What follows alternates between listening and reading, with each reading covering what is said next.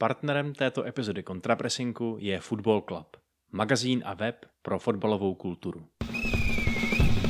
We're gonna play football, football, football, all around the world. Football, football, football, the greatest game of all. Jestli máte rádi anglickou Premier League, tak jste tu správně, protože tohle je podcast Contrapressing, který se právě nejvyšší anglickou soutěží zabývá. A nejinak tomu bude i dnes v nové epizodě, kde si popovídáme o zázraku jménem Aston Villa, řeč přijde taky na Liverpool, což jsou mistři obratů, a taky se pobavíme o dvou týmech, co mistři ničeho pozitivního a optimistického rozhodně nejsou, a to jsou Chelsea a Manchester United. Slovo krize je možná trochu eufemismus v obou případech, takže si to krásně všechno probereme společně s Danem. Ahoj. Ahoj. A taky s Vaškem. Nazdar. Moje jméno je Honza a vítám vás u dalšího dílu našeho podcastu. Úplně na úvod, ale musíme splnit povinnost a zmínit nové číslo, nové vydání uh, čtvrtletníků Football Club, které vyšlo před pár uh, dny, takže pokud jste předplatitelé, už byste ho mělo, měli mít ve schránce a pokud nejste, tak máte možnost si ho na webových stránkách Football Clubu objednat. Bohužel je to číslo poslední. Football Club končí s vydáváním uh, tištěného čtvrtletníku, takže pokud jste si ho třeba kupovali jenom občas nebo žádné číslo nemáte, tak je ideální příležitost si právě tohle koupit, protože je to číslo poslední. Uh, příští rok by možná měly být nějaké speciály, ale co se týče toho pravidelného periodického vydávání, tak eh, se jedná skutečně o finální uh, výlisek a já jsem rád, že jsem do toho čísla taky mohl přispět článkem. Napsal jsem tam o Jirgenu Klopovi, Tomasi Tuchlovi a Julianu Nagelsmanovi, co by o té momentální generaci německých trenérů, ale jsou tam i jiné uh, zajímavé články od zajímavých autorů, takže si ho určitě pořiďte. A jinak samozřejmě čtěte web Football Clubu, na který se teď uh, asi v Next Page Media primárně zaměří, nebo aspoň uh, v to doufejme. Takže uh, toliko partnerské povinnosti a teď už uh, se vrhněme do vod anglické Premier League a začneme týmem, který minulý týden zvládl na výbornou. A možná je to ještě slabé slovo. Aston Villa hrála jak s Manchesterem City, tak s Arsenalem. Oba ty zápasy zvládla vítězně takže momentálně v podstatě dýchá na záda uh, Arsenalu, uh, respektive Liverpoolu. Liverpool je první uh, v čele tabulky uh, a je to jedna velká paráda. Tak uh, Dany, co dělá Emery tak dobře, že se Aston Villa tak daří? Co, v čem je kouzlo Aston Villa to hlavní? Já bych řekl, že Aston Villa je se snaží být velmi těžko k poražení a že je to takový ten typický Emeryho tým, který uh, je velmi, velmi důsledný, velmi agresivní a dokáže soupeři tu hru dost znechutit a zároveň má už třeba v podobě uh, Diabyho dostatečnou individuální kvalitu na to, aby zvládli zápasy urvat. Uh, obě ty vítězství i proti Manchesteru City, i proti Arsenalu byly 1-0 a bylo uh, jakkoliv třeba to Manchester City uh, bylo, řekněme, uh, zasloužený, tak uh, v obou případech to bylo vítězství, kdy Aston Villa dala gól a pak vlastně dokázala soupeři tu hru otrávit, znechutit a, a jakoby uh, dokázala velmi profesionálním způsobem k tomu vítězství dojít, což mám pocit, že jakoby je přesně máme třeba z Villarrealu a vlastně třeba i předtím z Arsenalu, že ten tým jakoby není extrémně pohlednej na koukání, ale má přesně takový třeba uh, vlastnosti, jaký má, řekl bych, Trpišovského Slávě. Jo? Dokáže, dokáže výborně uh, dokáže výborně vlastně toho soupeře jakoby udusit na tom hřišti, uh, má vynikající work rate, ono i to, že hraješ vlastně Johna McGinna, což jakoby není nějaký excelentní technik, ale je to extrémní pracant na desítce, tak potom vlastně se propíše přesně, nebo jako je to velmi, velmi, řekl bych, symptomatický ohledně toho, co, co, o co se Unai Emery snaží. A to rozhodně 4 4 4 2 prostě v tomhle, v tomhle pro ně funguje skvěle. Vašku, když se podívá člověk na sestavu Aston Villa a obecně na ten kádr, tak to jsou samý střední záložníci. Křídlo téměř, abys pohledal. Můžeš v jednu chvíli nalézt na hřišti McGina, Douglase Luise, Bubakara Kamaru, uh, Tielemance. Jak to funguje? Jak je možný, že hraješ samý CMK a, a takhle se ti daří?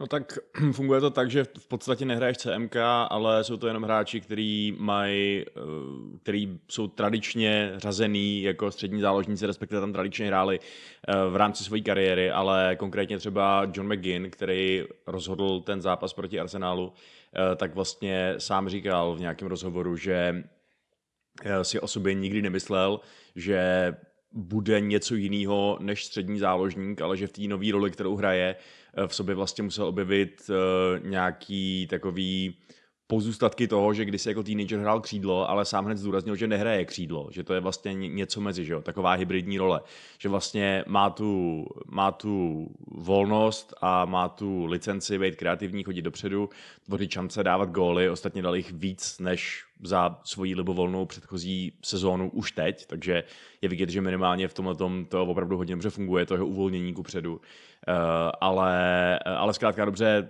to, že máme Magina zafixovaný jako střední, středního záložníka, uh, neznamená, že on tak hraje, že on hraje prostě něco jako takový uh, CAM kost licencí driftovat mezi středem a krajem hřiště a plnit se samozřejmě i ty svoje defenzivní pressingové úkoly hlavně a tím pádem ta sestava jakkoliv vypadá divně, jakkoliv vypadá, že je tam, že jsou tam spaný uh, prostě kulatý tvary do čtvercových otvorů, tak ve skutečnosti je vlastně velmi vyvážená. A kdo tam teda tvoří šířku? No tak máš tam, když se podíváš na, na, tu, uh, na tu sestavu, tak je vidět, že uh, vlastně na tom, na té typické křídelní pozici hraje Leon Bailey, který na, z pravé strany, který ale zároveň tvoří něco jako druhého útočníka Colinu Watkinsovi často. Oli Watkins se taky umí stahovat do kraje, když je to potřeba a není to nějaký takový ten um, jako bod, který by byl neustále na ose hřiště a ukotvoval tu páteř toho týmu, tak to vůbec není. A když máš vlastně přesně toho Megina, který vlastně je napsaný na křídle v té sestavě, ale křídlo to úplně není, no tak se musíš podívat na hráče, který hraje za ním a vidíš, že tam je uh, Luka Dean, což je velmi kreativní hráč s velmi dobrou formou a taky je to hráč, od kterého asi ofenzivně čekáme daleko víc než od Ezry, uh, Ezry konci, uh, teda Ezryho konci na na druhém kraji obrany, že jo? Takže dává smysl, že na té pravé straně máš typičtějšího křídelníka, který ho méně podporuje nějaký agresivní krajní obránce a na druhé straně máš v podstatě středního, respektive ofenzivního záložníka, který je spíš ta vlastně předposlední dvojka v tom systému 4-2-2-2, eh, ale doplňuje ho velmi ofenzivně kvalitní krajní obránce. Dany, ty jsi zmínil, že Aston Villa jakoby není vlastně moc záživný tým na koukání, nebo trochu jsem to z toho pochopil, tak uh, vychází to prostě z Emeryho fotbalu, z toho, co po nich chce, protože na první dobrou přece hráči jako Watkins, Tielemans, uh, Douglas Lewis si řeknou, že budou hrát jako pěkný, uh, Bailey, Diaby, si řeknou, že budou hrát jako pěkný fotbal, že mají individuální kvalitu na tom, na, tom hři, na tom hřišti něco předvíst, takže je to nějaký jako je úkol ve stylu, hele, přece jenom na ty nejlepší úplně furt nemáme, na ten top tier, tak to doženeme právě takovou jako nechutností.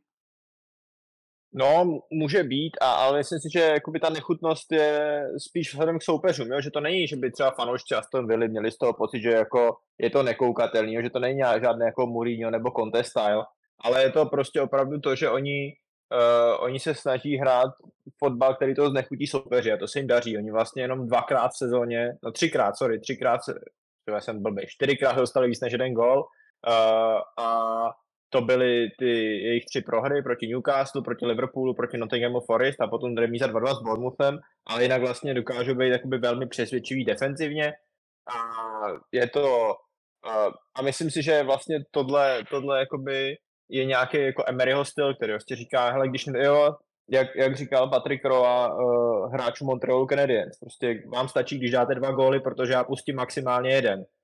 A myslím si, že úplně podobně to vnímá uh, Unai Emery s tím, že má vzadu vlastně kvalitní obranu uh, Pau Torres, Diego Carlos, uh, Emiliano Martinez tak vlastně a, a zároveň má tu dostatečnou kvalitu směrem dopředu, tak oni budou hrát tak, že když dostanou maximálně jeden gól, tak mají velkou šanci ten zápas vyhrát a tomu jakoby vlastně přizpůsobit ten systém, že se nebudou chtít pouštět do žádných přestřelek, přece jenom uh, my jsme se tady bavili o tom, že oni hodně středových hráčů, a, ale, ale že tam jakoby těch jako vyloženě střelců je tam dobře, je tam Oli Watkins, je tam velmi zajím, zajímavý Musa Diaby, a jinak to asi není tým, který by jako vygeneroval 100 gólů za sezónu, takže spíš budou hrát tím způsobem, aby vlastně uh, jako vy, vymysleli něco, co tomu týmu bude sedět. Tak když máš kvalitní obranu a dokážeš hrát ve vysoké intenzitě, tak podle mě dává smysl, že chceš hrát stylem na 1-0, 2-1 a, a potom, když už vedeš, tak uh, vlastně soupeře zavřít do vysokého pressingu a snažit se ho snažit se trestat jakýkoliv jakoby defenzivní lapsy, který on bude předvádět. To je přesně to, co od Aston Villa, Aston Villa já vnímám, když sleduju jejich zápasy. Vašku, když tady Dany mluví o tom, že Aston Villa umí být jako nechutná nebo nepříjemná pro soupeře, pro hráče soupeře, tak mi se automaticky vybavil Newcastle, se kterým tohle mám hodně spojený, že hrát proti Newcastle v těch posledních dvou sezónách je extrémně nepříjemný, hodně fanoušků třeba jiných týmů s tím má problém, mají pocit, že jdou až trochu jako za hranu, že opravdu jsou to zápasy tvrdý, drsný, na takový jako hranici toho, co je ještě férová tvrdá hra, co už je prostě nějaký nějaký nechutenství prostě fotbalový, tak eh, jak ty bys porovnal vlastně Aston Villa a Newcastle? Máš pocit, že jsou to týmy z podobného ranku, co se týče toho přístupu k zápasu, co se týče třeba fyzičnosti, tvrdosti, nebo v čem vidíš rozdíly? No tak eh, je to zajímavé porovnání. Já si hlavně teda myslím, že uh, u Aston Villa je docela specifický to, co tady vlastně taky už částečně padlo, že to je tým, který je takovej hodně, eh, kdybych měl říct, eh, jako hodně, jako hodně pragmatický v tom, že je schopný zařadit různý rychlostní stupně toho, jak k tomu zápasu přistupuje. Oni jsou schopní velmi dobře presovat, protože to je konec konců něco, co, eh, na čem Emery do značné míry staví svůj kariérní úspěch na vybudování dobrých pressingových týmů, který jsou prostě dynamický a toho soupeře jsou schopní přeběhat, což je samozřejmě výborný, pokud potřebuješ někoho dostat pod tlak a pokud potřebuješ eh, ten zápas chytit za pačesy eh, a k tomu samozřejmě jako to, to může samo o sobě sebou nést takový trošku jako shithousování a tvrdost, protože mm, není nic lepšího, než když vidíš, že ti, tam, že ti ten pressing trigger nevychází a že ta past nesklapne, tak prostě toho člověka, co ti právě vykombinoval, kopnout právě tak natolik, aby za to nedostal žlutou kartu, ale zároveň zastavil ten útok, který se tam rýsuje. Že už si myslím, že jsou dobrý. A taky si ale myslím, že jsou dobrý přesně v tom, co ukázali proti Arsenálu. A to v tom, že když to nejde, když zkrátka narazí na tým, který je uh, lepší v tom, v té kontrole na, nad, nad, eh, nad, nad hrou, což samozřejmě neříkám, že je to tak, třeba, že jsou třeba jako tak lepší eh, jako nějak obecně, nebo v každém zápase, ale v tomto zápase byl prostě Arsenal lepší v tomhle tom, tak Aston Villa dokázala udělat to, že se prostě zavřela do vlastní ulity jako nějaký jako nějaký naštvaný kousavý šnek a odolávala, odolávala, dokázala dělat to, že prostě několikrát zabránila té akci Arsenálu vlastně v té úplně finální přihrávce, aby dospěla do obrovské šance. Když to nevyšlo, když ta šance byla, tak, tak prostě to Martinez pochytal, nebo měla Aston Villa trošku štěstí a když to štěstí měla, nebo když se Martinezu něco povedlo, tak co se stane? Samozřejmě okamžitě jako eh, okamžitě hlasitý projevy, nějaký jako spokojenosti na tu situací a nadšení a vlastně taky svým způsobem shithozování. Uh, takže jako takovýhle frustrování oponenta dokonce i ve chvíli, kdy hraješ vlastně relativně blbě, protože já si myslím, že Arsenal ten zápas, řekněme, spravedlivě by ho měl vyhrát podle toho, co si vytvořil. Uh, ale jako fakt docela věřím tomu, že se ti tohoto dobývání zrovna tady toho týmu prostě dělá blbě a že to je docela náročný i psychicky. No.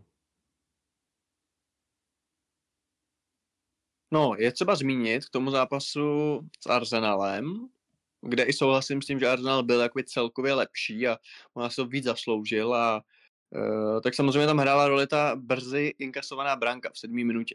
A už tady padlo, že Aston Villa umí, když se dostane brzo do vedení, tak ten zápas umí dotáhnout, umí soupeře udusit ve vlastní vysoké linii uh, a umí si s takovým zápasem poradit.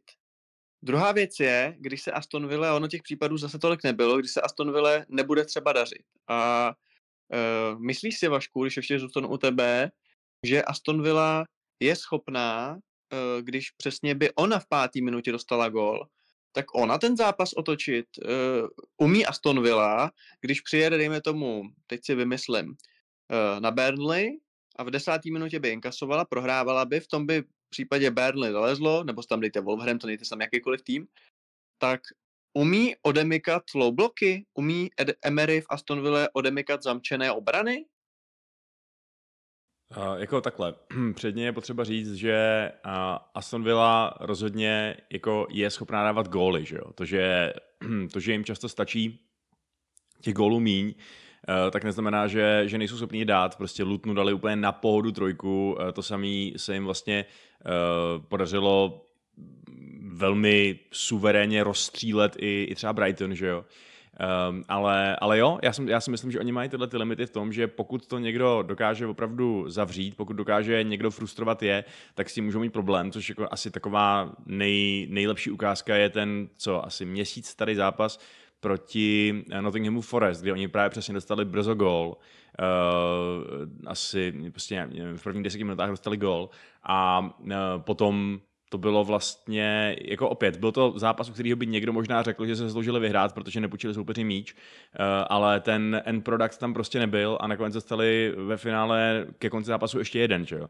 A to je způsob, jako to je průběh zápasu, který, který, u kterého si umím představit, že Uh, že by se mohl opakovat. Vlastně trošku podobný to bylo s Bournemouthem, byť tam se jim podařilo aspoň teda z toho golem v poslední minutě vyvařit bod. Uh, takže jo, souhlasím, že oni teď jedou na nějaký vlně, že ta vlna je nesmírně působivá a že prostě teď v tuto chvíli jako jet, na, uh, jet do Villa Parku je, je hodně strašidelná věc pro asi úplně každý tým v lize. Uh, ale zároveň jo, jsem si, jsem si jistý, že ten tým má svoje limity a myslím si, že jeden z těch největších limitů bude přesně ten, kdy, uh, kdy něco půjde proti ním a oni zkrátka dobře budou muset ukázat, že teda jsou ten velkoklub, nebo ten favorit, nebo prostě ten, kdo bude, kdo vlastně má ten zápas pod kontrolou a skrz tu kontrolu si uh, vydobude to vítězství, což je podle mě něco, co zas tak často v této sezóně ještě nepředvedli. Dane, já jsem ten zápas, eh, o kterém teď mluvil, Vence chtěl taky zmínit. Eh, Nottingham Forest 0-2 prohrá. Z hlediska té celkové sezóny Aston Villa je to prostě zápas blbec. Je to jedno utkání, který nevyšlo, brzký gol, dobývání, druhý gol, který, na který se není třeba nějak extra dívat a něco z něj vyvozovat, protože i ten nejlepší tým je schopný prohrát, mít blbej den. A nebo na tom zápase vidíš, jak se hezky česky říká, paterny, eh, který právě můžou třeba Aston Villa nějak v budoucnu oslabovat a vidíš tam třeba signály, že by se podobný zápas mohl opakovat i v dalších kolech. Jako je to prostě výstřel do tmy, který nic neznamená, anebo ten zápas něco ukázal o kvalitách, lomeno nekvalitách Aston Villa? Jo, já si myslím, že, že tam, a tady už padlo to přirovnání Newcastle a už tady padlo i to přirovnání ke Slávy, myslím si, že je to, neřekl bych, že ten zápas přímo ukaz, nebo je to ilustrace něčeho, kde já mám problém Aston Villa, jakoby, nebo kde já si myslím, že Aston Villa má slabinu, to je hra venku. Uh, oni vlastně, že doma mají 15 vítězství v lize po sobě a jsou skvělí a spolu s Newcastlem jsou to ale týmy, který mají největší rozdíl uh, v tom, jak dobrý jsou doma a jak dobrý jsou venku. Aston Villa získá z těch 35 bodů 24 doma, s bilancí 8 výher, žádná remíze, žádná prohra. Venku 8 zápasů, 3 výhry, 2 remízy, 3 prohry. A přiznejme si, že ty výhry byly všechny řekl bych, ne úplně přesvědčivý. Jedna byla na úplně zoufalém Burnley v třetím kole, jedna byla proti Chelsea, která hrála celý druhý poločas deseti po červený kartě pro Malagusta a ta třetí byla na Tottenhamu, kde aniž bych tady chtěl mít nějaký jako tottenhamský brýle, tak mám pocit, že Tottenham ten zápas mohl a měl vyhrát 4-0 a místo toho prohrál 1-2 a potom, co prostě, jako když nemáš v obraně žádný, žádný hráči, který má na 160 cm, tak, tak je problém uskákat standardky Aston Villa. Ale potom vlastně i všechny ty jakoby problematické výsledky, všechny ztráty, uh, zná jako ten, ta, ta řežba, kterou dostane na Newcastle, 3 co prohrál na Liverpoolu, i ty dva zápasy, které jsme tady zmiňovali, Nottingham Forest, Bournemouth, jsou všechno venkovní výsledky. A myslím si, že tam to jakoby vidíme, že jakmile ty týmy mají větší odvahu uh, proti Aston Villa jakoby nastoupit, dostat se do toho vedení, přesně to jsme tady popisovali, tak jakoby Aston Villa potom s tím má trošku problém ty zápasy otáčet. A samozřejmě ty týmy se na domácím hřišti proti ním nic dovolí než ve Villa Parku, takže i ten pressing uh, je o něco méně efektivní, uh, často se může stát, že ta jejich vysoká lajna je potom trošku nachytaná. A myslím si, že jako abych, abych začal Vile opravdu jakoby věřit třeba jako kandidátovi na titul, tak by musel vidět přesvědčivější hru venku. A pak se můžeme bavit, že právě třeba ten zápas na Nottinghamu Forest je trošku symptomatický. Přesně, přijeli ven, Nottingham, který by ve Villa Parku od první minuty zaparkoval autobus, tak doma chvíli hrál fotbal, dal góla a potom vlastně Villa jakoby už, už má docela problém ty zápasy potom za tohohle nepříznivého stavu jakoby vyrvat tohle je hrozně zajímavý fenomén, to doma venku srovnání, protože samozřejmě dá se to popsat různými způsoby, můžeme zmínit takové to klasické kliše domácí fanoušci, což na určitých stadionech může být skutečně pravda a jako pokud hrajete třeba někde v Turecku nebo na Balkáně, tak asi je rozdíl hrát doma nebo venku, ale zrovna anglická liga nepatří mezi ty jako nejatmosféričtější, když to tak řeknu. Druhá věc samozřejmě je, že znáš své hřiště, víš, kde je tam který drn, uh, víš, jakou má prostě šířku, víš přesně, co tě kde čeká, jsi zvyklý tam hrát. Já to beru, ale stejně, Dany, jako eh, čím si to prostě vysvětluješ, že je ten rozdíl takovej, protože furt je to prostě kvalitní tým, který umí hrát fotbal a jasně, určitá výhoda domácího prostředí je daná jako defaultně, ale že to je takový rozdíl, že jako ve Villa Parku porazíme jak ty outsidery, nováčky, tak Manchester City a Arsenal, byť třeba se štěstím. A venku dostaneme Richtu na Newcastle, Richtu na, uh, co byl ten druhý venkovní zápas, co prohráli? Liverpool. Liverpool, jo, tak uh, je v tom ještě něco prostě jiného, nebo je to jenom o tom přístupu zápasu, protože mě by třeba napadlo, takhle teď to řeknu jako velmi mm, laicky, že pokud je Aston Villa tým s výbornou defenzivou a velmi dobrou zodpovědnou hrou a takovou jakoby propracovanou strukturou, což jste tu vlastně oba nějak řekli, nějak nepřímo, tak jim ty venkovní zápasy budou vyhovovat, protože se tam od nich jakoby nic nečeká, že jo? Protože když oni přijedou uh, klidně třeba na Brentford, na Brighton, na potažmo na Tottenham, na, na Manchester City, tak oni jsou jakoby, když si člověk vezme takovou tu psychologickou hru, že vlastně jako doma chceš vyhrát, ale zvenku ti stačí bod, že bod zvenku je vlastně proti komukoliv dobrý, tak to by přece Aston Villa s dobrou obranou, s dobrýma stoperama, s dobrým golmanem, s nízkým počtem inkasovaných gólů. Já bych takhle čistě defaultně řekl, eh, na papíře, že jim ty venkovní zápasy budou právě proto vyhovovat. Já bych si to taky myslel. Já jsem se ještě, když jsem se připravil na právě na to zapovídání o Aston Villa, tak jsem se koukal, jestli třeba nemají jako domácí hřiště nestandardních rozměrů. Jo, a protože třeba to byla situace uh, u, u Tottenhamu, když já ještě na starý White Hart Lane, tak to hřiště bylo menší. Ono prostě jako nemělo klasických 68 metrů na šířku, asi 64. A prostě když to hřiště zmenšíš o 6-8%, tak ten pressing je samozřejmě o, okamžitě efektivnější. Ale, ale byla má hřiště 105 na 68, takže, takže jakoby nic, nic, co by nějak jako vybočovalo z normy. A, ale myslím si, že to ten hlavní důvod, který bych čekal, může být ne ani tak hra Aston Villa, ale, ale hra soupeřů. Jo, my jsme se tady vlastně bavili o tom, že Aston Villa má výborný pressing a umí to soupeřům znechutit.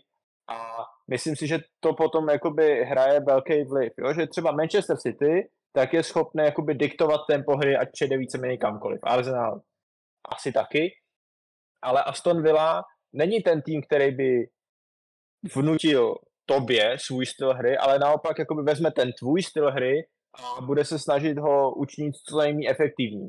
A pak vlastně může, může hrát velký vliv to, že když ti soupeři přijdou do Villa Parku, tak jakoby automaticky jsou trošku víc uh, trošku víc konzervativní v tom rozhodování a jakoby s nás se nechají, s se nechají jakoby zahnat uh, do kouta a potom Vila může hrát ten jakoby agresivní pressing a ten soupeř jako bude bránit a bránit a bránit až povolí. Zatímco když hraješ doma, tak jako do, možná si to může dovolit Luton, možná si to může dovolit Sheffield United, ale i třeba takový Wolverhampton, kdyby doma prostě proti Aston Villa od první, a to je ještě samozřejmě derby, kdyby od první minuty zales a jenom čekal, než jim jako Aston Villa uh, udá ránu z milosti, tak je jako vlastní fanoušci vyženou ze stadionu jako uh, s, s těma dle, s vidlema v ruce. Takže myslím si, že je to opravdu o tom, že ty týmy proti ním, když jsou doma, tak proti ním musí hrát, zatímco venku, uh, když, nebo takhle, když Aston Villa doma, tak v tom případě vlastně jakoby uh, tě je schopná nachytat do takový tý pasti, že ty jakoby sám k tomu přistupuješ víc pasivně a čím pasivnější vůči Aston Villa seš, tak, uh, tak tím, jakoby, tím víc to vyhovuje jim. Myslím si, že to, to může být i to, co je jakoby klíč k tomu, jak třeba Aston Villa zdolat, je snažit se naopak být aktivní, snažit se ty být ten, kdo tempo je, nebo kdo diktuje tempo hry, což se samozřejmě strašně, strašně jednoduše řekne, těžko dělá, ale myslím si, že jsme i v této sezóně viděli, že jakmile prostě jim, jim uh, trošku dokážeš vyrvat ty otěže zápasu z rukou a dokážeš, uh, dokážeš vlastně převzít kontrolu nad zápasem, ať už právě Newcastle nebo Liverpool, tak potom to končí tak, že ta Aston Villa se s tím nedokázala popasovat. My jsme řešili uh, vlastně nadcházející program všech ligových týmů, teď ten nabitý vánoční, předvánoční až do nového roku uh, pondělí, když jsem byl uh, v Premier Clubu a Minec se nás tam ptal, kdo bude 1. ledna první nebo druhýho, prostě potom po těch čtyřech kolech. A já jsem tam říkal, že si myslím, že klidně Aston Villa, protože si myslím, že má jako nejsnažší los, má tam dva domácí zápasy proti nováčkům a ve Villa, ve Villa Parku teď válí. A uh, Kaja Tvaroch říkal, že teď čeká, že Aston Villa půjde trochu dolů výsledkově, protože teď na sebe, on to, teď na sebe moc upozornila, on to nazval uh, právě těmi uh, dvěma skvělými výsledky proti Citizens a proti Arsenalu v tom anglickém týdnu a že teď už prostě to nebude mít tak snadné. Uh, Vašku, myslíš si, že něco takového se může stát, že jako opravdu tohle byl tak jako signature week, když to řeknu, dvě výhry proti top soupeřům, teď se Aston Villa řeší úplně všude, ve všech podcastech, ve všech poradech, všichni oni píšou. A ještě to možná je o level víc než doteď, protože to, že Aston má dobrou sezónu, že Emery odvádí dobrou práci, že to pozvedl proti Gerardovi, to víme celou dobu, ale teď je to opravdu, že vlastně stačilo říkat jako kandidát na titul, prostě jako opravdu oni jsou skvělí, porazili dva nejlepší týmy. Jako je, může to tak podle tebe fungovat, že fakt ten Brentford si na ní jako dá jako o 10% větší pozor, nebo prostě ten Sheffield, United, Burnley, protože já jsem se asi říkal, jako teď na sebe upozornili, jako chápu, jak to Karel myslel, ale jako přece ne, to není o tom, že teď je začneš brát víc vážně, jako každý už předtím je měl brát, musel brát vážně, tak jako myslíš si, že opravdu si teď jako zavařili, že teď si prostě ty týmy na ně budou dávat větší pozor, že podvědomě v té hlavě to budou mít, jakože že to, že třeba, já nevím, do toho předchozího týdne si furt říkali, že Aston Villa je nějaký tier 2, jako nadprůměrný tým dobrý, ale nehrajeme prostě proti City Arsenal. A teď jako v té hlavě to povýší, že to je vlastně zápas proti týru 1, takže tam bude podvědomě o 5% teklů víc, o 5% prostě běhání víc. Jako věříš na něco takového? Uh, jako, myslím si, že tyhle ty nějaký marginal gains se tam můžou objevit, ale pochybuju, že jsou jakýmkoliv způsobem změřitelný nebo vlastně i vysledovatelný. Já bych spíš řekl, že to může mít jeden uh, docela zásadní, řekněme, taktický efekt, a to je přesně ten, že uh, proti nějakému druhu týmu jsou nějaký, dejme tomu, průměrnější týmy v Premier League ochotný hrát, řekněme, svůj fotbal. Jsou prostě uh, ochotný hrát, uh, jakoby nepřizpůsobovat svoji, takti- nepřizpůsobovat svoji taktiku nějak jako fundamentálně tomu, kdo na ně právě při- přijel nalítnout. Uh, když, při- když přichází, když přijede Manchester City, Eh, nebo řekněme nějaký podobný dominantní týmy, který v tuto chvíli mají prostě skvělou formu a ty se jich bojíš a mají tady Holanda a všechno, eh, tak často vidíme, že ty týmy eh, se změnějí, jsou velmi reaktivní, jsou třeba ochotní přejít na systém z více obránci a tak dále. A já si myslím, že něco podobného by se teoreticky mohlo stát Vile. Že zápasy, které by mohlo, možná mohly být třeba takový otevřenější a, um, a řekněme méně zabetonovaný a méně uh, prozdržovaný, tak mohlo by se stát, že když teď pojedou na, no tak Sheffield by zrovna teda asi k tomu přistoupil stejně, ale třeba takový Brentford, si myslím, že to může vzít o těch přesně jak říkáš, o těch 10-20% pragmatičtěji a pokud se to, se to znechutit říkat si OK, bod vlastně dobrý a nějak to ukopat, což uh, já úplně nevím, jestli je to něco, co bude vyle svědčit, zvlášť v případě, že třeba dejme tomu konkrétně v případě toho Brentfordu dostanou, dejme tomu, uh, jako nějaký rychlej gol, nebo dostanou první gol z dlouhého autu, nebo ze standardky, nebo prostě nějaký takový náhodák, na který jsou v, v Brentfordu specialisti. A pak to budou muset honit proti takovému soupeři, který je nastavený od začátku na to, že ti prostě nenechá dát ten gol a že mu ten bod stačí. Že? A to si myslím, že, že se může teda jako tohle trošku prohloubit, tenhle ten přístup k Aston Ville. Ale jinak eh, bych vlastně spíš měl podobný názor jako ty. Já si myslím, že uh, jim ta forma ještě nějakou dobu vydrží a že jestli jestli opravdu začnou skřípat a začnou zastavovat a zpomalovat, eh, tak to bude spíš nenutně tím, že by ostatní se na ně líp připravili, ale prostě tím, že oni teď jdou na vlně nějaký euforie, teď jdou do, každý, teď jdou do každého minimálně domácího zápasu s tím, že že prostě porazí kohokoliv, což je obrovský bonus v tom fotbale, kde, opakujeme to tady, každý díl podcastu je prostě půlka z toho v hlavě. A eh, já si myslím, že až Uh, že až dojde k předušení té úžasné domácí série, až tam přijde jedna prohra, tak je úplně klidně, klidně možný, že se na ní v dalších pěti zápasech navážou, navážou další dvě prohry. A eh, tahle ta magická nezranitelnost do značné míry bude narušena.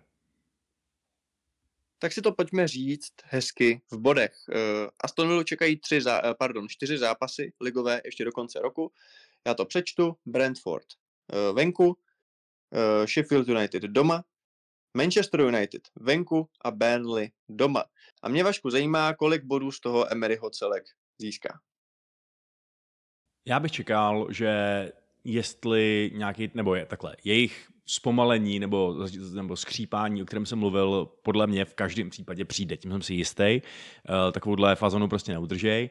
Ale já by, za sebe bych řekl, že to ještě nebude teď. Já si myslím, že Brentford bude tvrdý zápas, těžký zápas, ale čekám z něj minimálně bod. Uh, myslím si, že Sheffield na, ve Villa Parku nepřekvapí, byť teď jako uh, si urvali tu svoji, tu svoji první výhru pod, uh, pod novým trenérem, uh, ale, ale i tak. Eh, myslím si, že Burnley ve Villa Parku taky nebude mít dost na to, aby, eh, aby si odvezla cokoliv kromě porážky, takže to jsme na minimálně sedmi bodech. No a pak samozřejmě Manchester United Old Trafford, nedobytná pevnost, eh, ten Hách a jeho borci v životní formě. Takže hele, já si myslím, že 10 bodů dobrých. Dobrá, Dany, jak to vidíš ty? Hele, podobně. Uh, jako čekám, že z těch čtyř zápasů je nejtěžší ten, ten příští, ten proti Brentfordu. Uh, z těch dvou domácích proti Sheffieldu a Burnley těžko mi předvídat cokoliv jiného než 6 bodů. A teď samozřejmě jako United se můžou schopit a, a můžou jako z toho něco uhrát, byť jejich domácí forma taky jako uh, zejména po posledním zápase s Bournemouthem, o kterém tady ještě dneska bude řeč, tak uh, jako typovat, že něco uhrajou je takový pofidérní, ale 8 až 10 bodů by z toho udělat měli, podle mě. Jako myslím si, že to fakt není těžký los a že jestli teď mají 35, tak pokud budou mít na nový rok cokoliv méně než 43, tak je to pro ně jako zklamání. Já se přiznám, že se čím dál víc začínám přiklánět k tomu, že na tom Old Trafford klidně United vyhrajou. Jo? Že zase teď tím prostě umejeme, umejeme záda, řekneme, jak je to tam hrozný. Oni pak v tom jednom konkrétním zápase vytáhnou super výkon, uh, Garnáčo trefí nějaký screamer, takže já jsem na ten zápas, který se hraje mimochodem na Štěpána hodně zvědavej, ale jinak to vidím mezi taky sedmi, sedmi, sedmi devíti body, Brentford teď nevypadá, kdo ví jak ve formě a je fakt, že ty dva domácí zápasy by měly být uh, za šest. Ale třeba je to, jak už padlo, tak, že se teď tím lépe připraví, o Aston Villa už všichni ví, už to není žádné veřejné tajemství a je možný, že nastane teď, uh, nastane teď propad. Každopádně v tuhle tu chvíli asi nejzajímavější tým ligy, to určitě. Je to teď hodně velký černý kůň, no. A um, mluví se samozřejmě tady o tom, že by udělali Leicester, což je podle mě docela vtipný, když se podíváme na to, kolik do toho narvali prachu. Eh, tam prostě v tom týmu nehrajou žádný Denny Drinkwaterové. Uh, ale, ale jo, no. Jsem extrémně zvědavý, kam až to dotáhnou a uh, jako klobouk dolů před Emerym. Tak extrémně jakoby v tuhle chvíli, kdy Uh, už konečně Sheffield United vyhodil trenéra a jako řešíme a ještě dneska budeme řešit jako, jako týmy, který zklamávají, tak můžeme asi o Aston Villa říct, že v tuhle chvíli je to takový nejsilnější pozitivní příběh ligy, ale přesně žádný, žádný Leicester to nebude. Jako těch peněz to je spoustu, ale je samozřejmě zajímavý sledovat nový tým, který se zapojí eh, do toho boje úplně na špici. Takže tím nám, uh, tím nám končí naše, naše sekce tady základu a my vás chceme pozvat po té, co jste doposlouchali tady Eh, s náma povídání o Aston Villa Arsenálu a dalších pozitivních příkladech eh, toho, co se teď v Premier League je pěknýho, tak vás chcem pozvat i na nějaký trošku lomení rukama a na, na to, co se taky děje v Premier League ne tak dobrýho, konkrétně pro fanoušky Chelsea a Manchester United, protože uh, tady v tomto osazenstvu dva z nich máme a oba dva asi nejsou po víkendu úplně nejspokojenější. A mrkneme se taky na případ Liverpoolu, současných uh, lídrů tabulky. Řekneme si, jak se tam dostali a co od nich dál čekáme. Takže uh, těšte se na na Hero Hero, to je herohero.co lomeno kontrapressing. Pokud eh, nás tam neposloucháte, tak eh, vás tam rádi uvítáme. Eh, pokud už jsme vám takhle stačili, tak se s váma loučíme a děkujeme vám za pozornost. Ahoj.